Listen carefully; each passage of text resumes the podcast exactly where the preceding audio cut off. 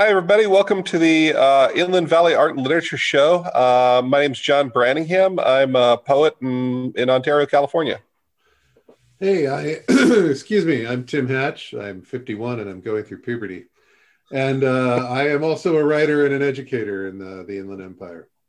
I, I am going to wait for your voice to crack at some time during the show, Tim. Thanks. It's going to happen. I'm cracking up. Um, I'm Ken Johnson, and I'm a, a, painter and a writer and a, a former a lot of things. Um, and uh, I'm interested in this conversation today because I'm an artist. Yeah, and, and our conversation today is about the Inland Empire, and, and Ken's in a unique uh, place to talk about this because we're, we're saying what is the we're, trying to answer the question. We're not going to come to any definitive conclusions, obviously, but we're trying to come to the, answer of what, what is the artistic voice of the Inland Empire. Maybe maybe that's the right way of saying it. Maybe there's a better way of saying it. What do you think, Ken? Is there a better way of saying it? No, I think it's a, a good question. And it just leads right into an opening, which is about uh, if there could be said to be a voice a, a distinct voice of the inland empire, what we'd have to do is is uh, ask if if that identity has changed over time, and mm. and you know there there were some really important artists um, in the area, like in the fifties, for instance, and uh, their voice has changed and the current voices are distinctly different from that. And so, uh, yeah, it's got a very different a flavor and a different, um, a different zeitgeist going on. Well, I, I think you're talking about people like Karl Benjamin and others like him. Mm-hmm. And um, uh, the thing about them is they taught, right? And I think a lot of their their the acolytes are still here, and uh, so the, the it's like it's not the same thing, but their influence remains. Yeah, um, I would I would modify that a little bit, in that it seemed that the mid-century in art was a time that reflected the fact that the nation was was starting to breathe again after two decades of privation and trauma. And then, then suddenly, the artists, many of whom funded by the government in their, on their GI bills, um, they had a lot to say. They they were in, and we were talking a little bit earlier about um, emotions in writing and and I'd like to extend that to art and writing, whether whether those expressive arts can facilitate personal um, growth and recovery. And um, I think it happened in the 50s and 60s in the arts community in, in Pomona Valley and um, that's it's a little different now. It's it's not like we're not going through a time of trauma.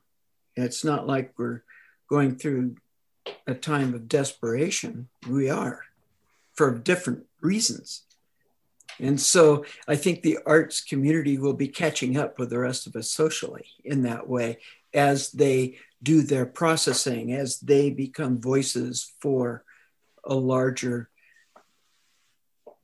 group of people than just themselves. We, you as writer, you as a writer, John, you as a writer with your last book um, on the process of parenting during tumultuous times. Excuse me, the tumultuous process of parenting during all times.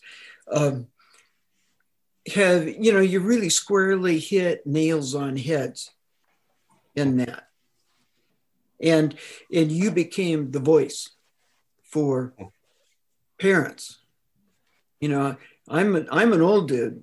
I'm not trying to parent during this time, but I can see the time and I can remember the parenting and I can feel that kind of of shifting sand and tumult that that goes on and the responsibility of trying to play a leadership role in your in the development of a young person it, it's really overwhelming.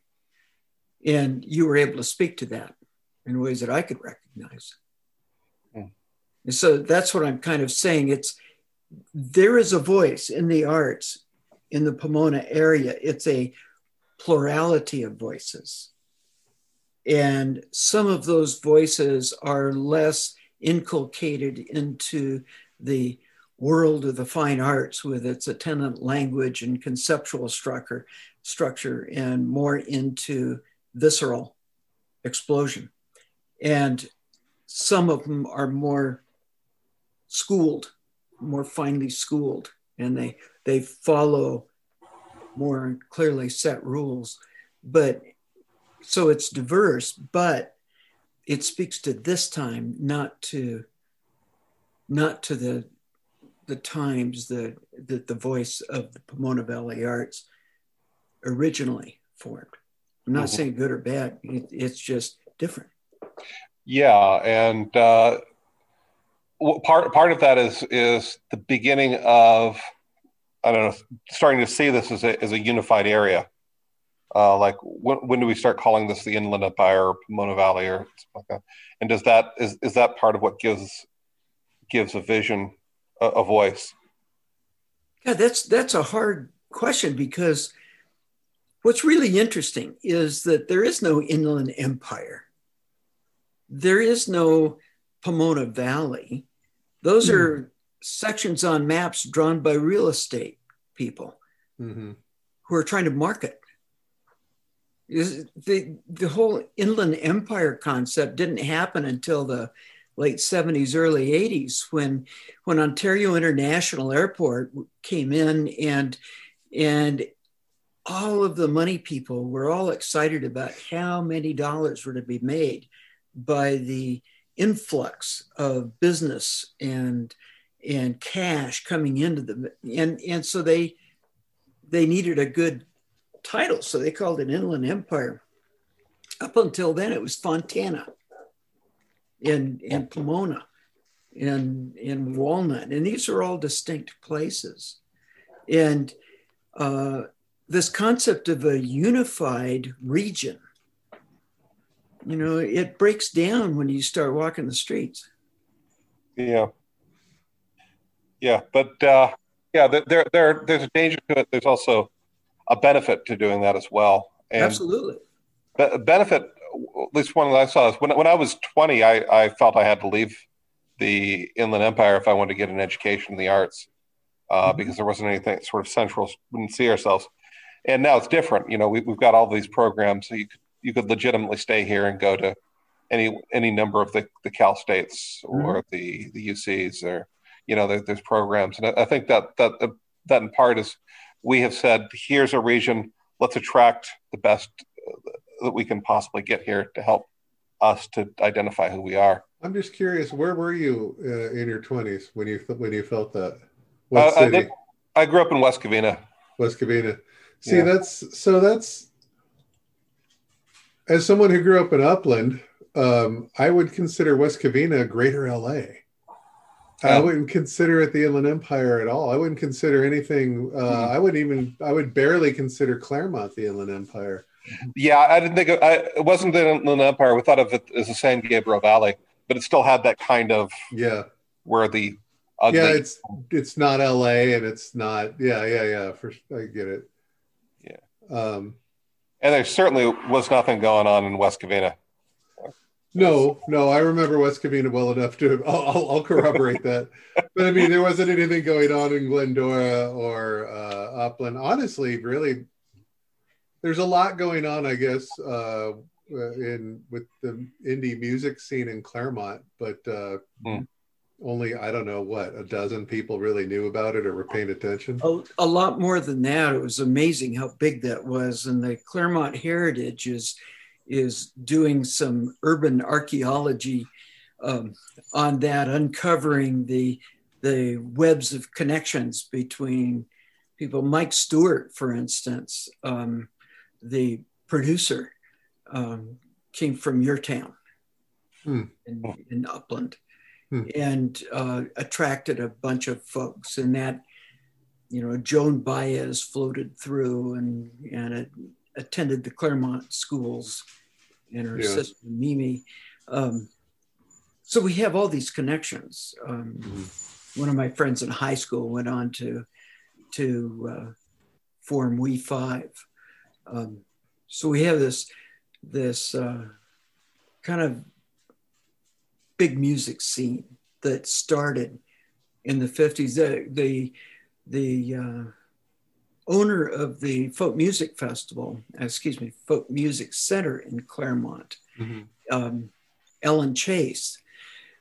Ellen just came came out with a book tracing um, the that era of development where the folk music center was at the heart of Claremont's music scene development. Um, It- that's more of a folk music, popular music basis. The the the uh, classical music and stuff was mostly in the the colleges during that That era. That inspire the um, the the punk rock that was going on through. You know, I think that punk rock in Claremont, as I understand, I, I taught at the continuation high school through those years. And so I knew some of the people who were involved in that on the local level. And there weren't any really big people, but then I'm not an expert in that, that whole um, movement. Um, that was something that came more down from LA and Frisco, Mhm. you know, and and that kind of um, that shifted the center when we were talking folk music. There were a few centers in the United States. Claremont was definitely one of them. When you're talking punk rock, if you're talking um, that kind of scene in the 80s late 70s 80s and early 90s maybe that was more of a there's other areas like la you know hollywood and um, those areas were more important Yeah. Well, yeah, de- definitely um, more central. But I know, like Mark Mark um, Givens. Given, thank you, Mhm. was was a big part of it. Yes. And, um, I missed the whole scene. I missed all of the good music scenes because I was too far gone to heavy metal at the time, which is kind of a tragedy. That's But, uh, yeah. Um, that's sad.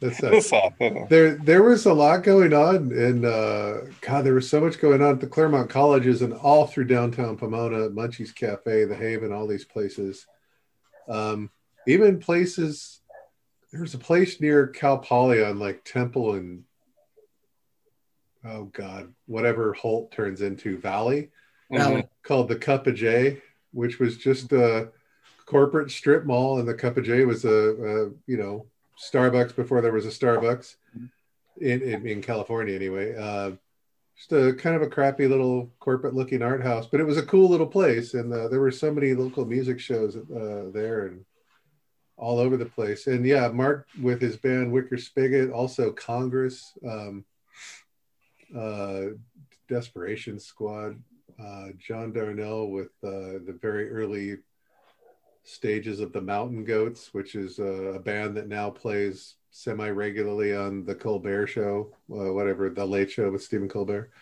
Um, yeah, it's uh, there's a lot going on in the area that you know, in a lot of ways, uh, really kind of never left the area. Few people did but it was very active musically. I don't know about uh, a lot of the other art. Mark Givens, though, uh, around that same time, early 90s, 93, 94, Mhm. was putting out a zine, uh, self publishing a zine called Salmon Bosch, which was based on a dream that I believe his good friend Kim had. um, she called him up and said, I had a dream and you were making a zine called Salmon Bosch and it had important things in it. And so the next day he got to work with making that happen. And uh, uh, one of the first things I, uh, one of the best stories I read in Salmon Bosch was one of the earliest published works by a, an author by the name of Gail Brandeis. Oh, wow. Yeah. Yeah, and I was publishing just utter dog shit in it, and uh, I, I, would be embarrassed to uh, ever call anyone's attention to what I was writing at the time. But, um, but yeah, I mean, there was some good stuff happening there too. Well, yeah, that, that's really interesting. Um, I don't know what that says about the identity, but there was a lot going on in Claremont, but areas around it seemed kind of like cultural wastelands. Uh, it, it's interesting. I don't know what it is about Claremont that makes it such a thriving scene versus literally next door in Upland, which is where art goes to die.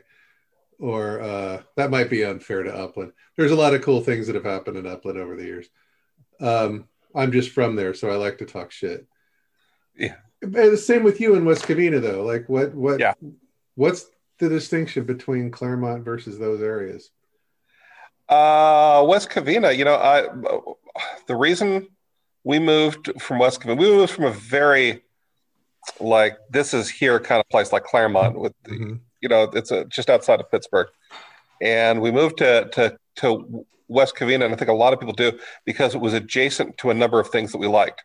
There was anything that we liked, but there was a Catholic church. It was halfway between a Catholic church and a Quaker meeting and it was uh, 20 minutes from my father's work and uh, 20 minutes from the high school that they wanted me to go to. Um, and so the West Covina was just kind of a convenient landing spot. And there's there's not there there are a couple of, of centers uh, to West Covina. There's um, there's the the whatever the mall's called now. It used to be called the Fashion Plaza, and uh, but that's not really a center. That's just a, a shopping mall, right? Mm-hmm. Whereas Claremont has established roots uh, I, I never really got to know Claremont until I was about 40, and I moved in there for the first time because I, I bounce around so much in my, my where I live. And the thing that struck me about Claremont is at, at the time it felt almost cult like. Like we are, we are Claremont. We, the, the difference being that they weren't trying to keep anybody out. You know, they're, they're just nice people. Right. Been there for a long time. I definitely got that impression when I started hanging out there in the late 80s. Uh huh like like there was I, I I don't want to say like an inner circle, but I definitely felt like there was a self awareness about Claremont Claremont. Yeah, on the part the, of the Claremontsters who lived there. Yeah, and in, the same way that that a lot of small towns have, like we we've just been hanging around all our lives, and we all know each other, mm-hmm. and that makes us friends, and we we all kind of like each other too. There's nothing wrong with that, but just coming from a place like West Covina into this thing, and I've got an itinerant lifestyle anyway. It's like, oh wow, you guys all know and like each other for a long time, and you know it's kind of sad that I I, I thought of that as being cult like. Like here's some long term lifelong friendships. Oh my god, you're part of a cult. You know. I kind well, of feel like I have to rise to Claremont's defense in this case. Um, I've I've been here for a bit, for about four generations.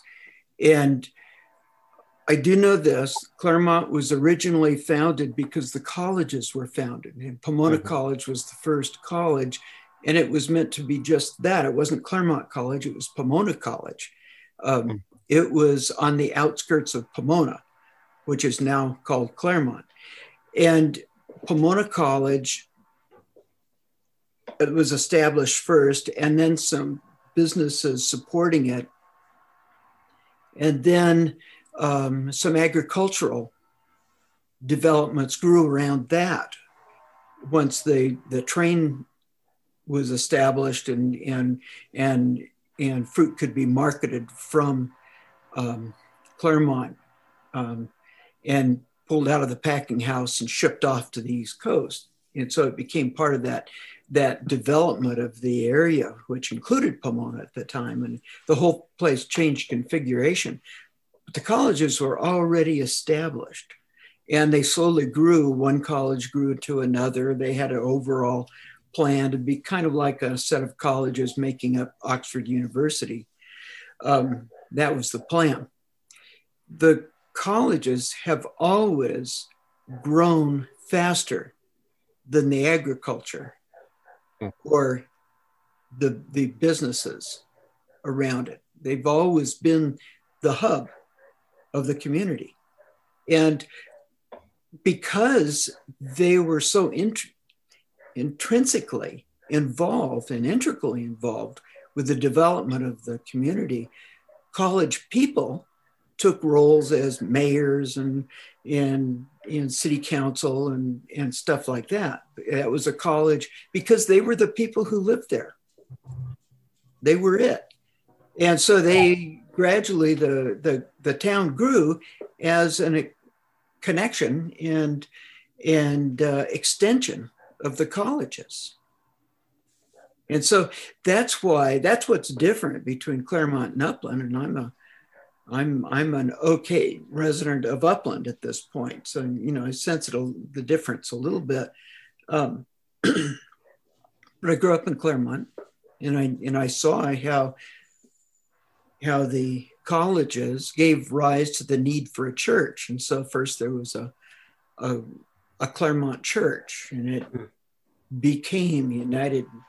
It became a congregational church, and it spawned a retirement community Pilgrim Place.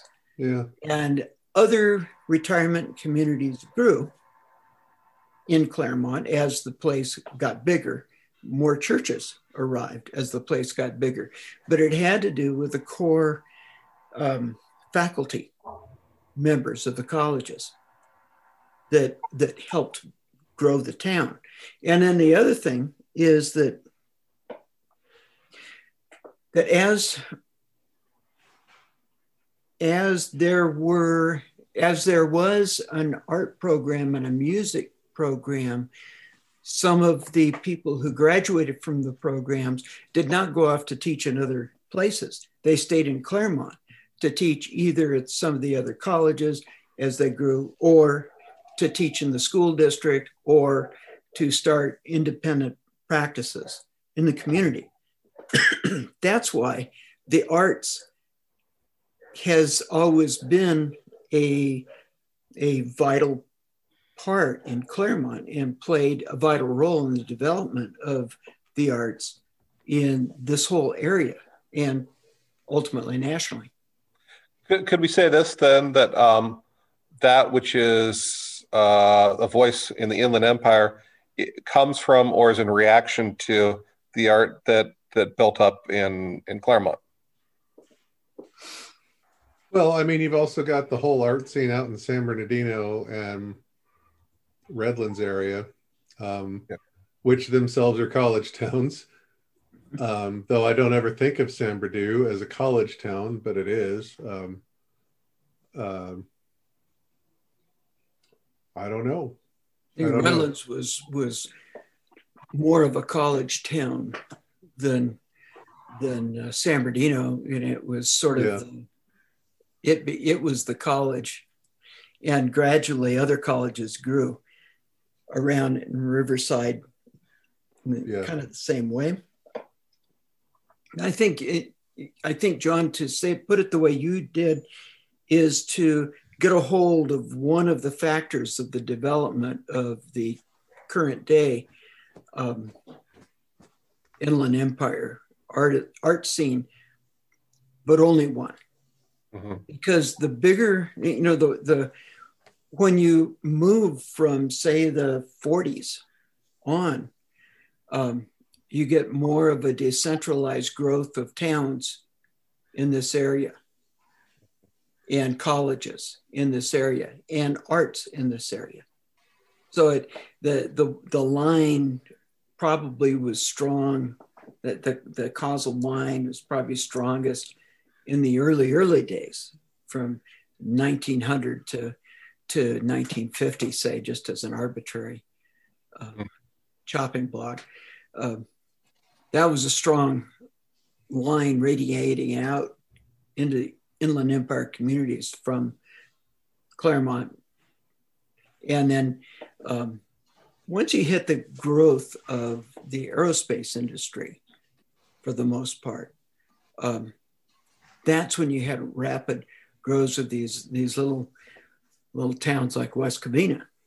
Mm-hmm. You know, and so they got their own colleges, their own art communities and stuff. So the the line of connection and causal influence gets thinner. The line, the the the farther you get from 1950. Hmm. Yeah, and you, you also have people like Leonard Cohen who just decides he wants to live in Mount Baldy. Yeah, and, he uh, wasn't a Claremont guy. No, he, he was a Baldy guy. Yeah, well, the hell with him. and, and you say it's not a cult. there, there are some coneheads that would take issue with me. I understand.